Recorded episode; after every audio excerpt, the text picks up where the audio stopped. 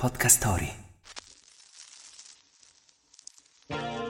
Il padre lo chiamò così per ricordare la band dove aveva cominciato a suonare e lui, già più che famoso, decise che quel nome gli stava stretto. Oggi, ma nel lontano 1958, nasceva l'artista precedentemente noto come Prince. Wake up! Wake up! La tua sveglia quotidiana. Una storia, un avvenimento per farti iniziare la giornata con il piede giusto. Wake up! No, non stiamo ironizzando e i meno giovani senz'altro se lo ricordano. Nel 1993 l'eclettico e visionario Prince prese la decisione di cambiare il proprio nome in l'artista precedentemente noto come Prince o semplicemente The Artist, più facile da pronunciare. Compositore, arrangiatore, produttore, cantante e musicista, Prince Roger Nelson, questo è il suo nome all'anagrafe, spesso sfornava opere del tutto prodotte in autonomia, tanto da essere soprannominato il genio di Minneapolis. Come se gli altri nomi non bastassero.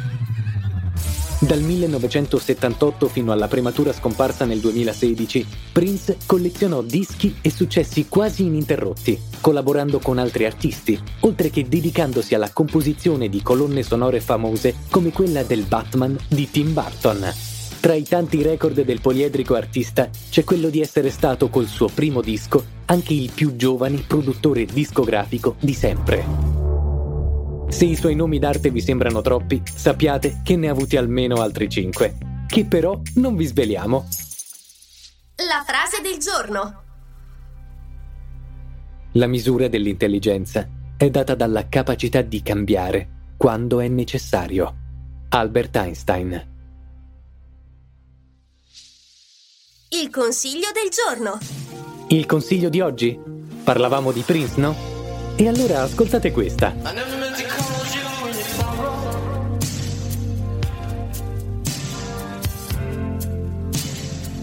Never meant to call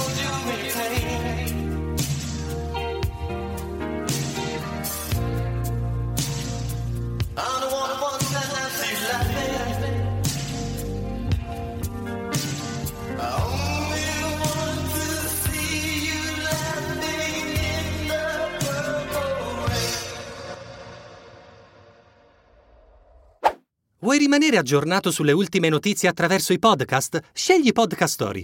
Troverai una vasta gamma di contenuti coinvolgenti. Scarica l'app su Google Play App Store per non perdere nemmeno un episodio.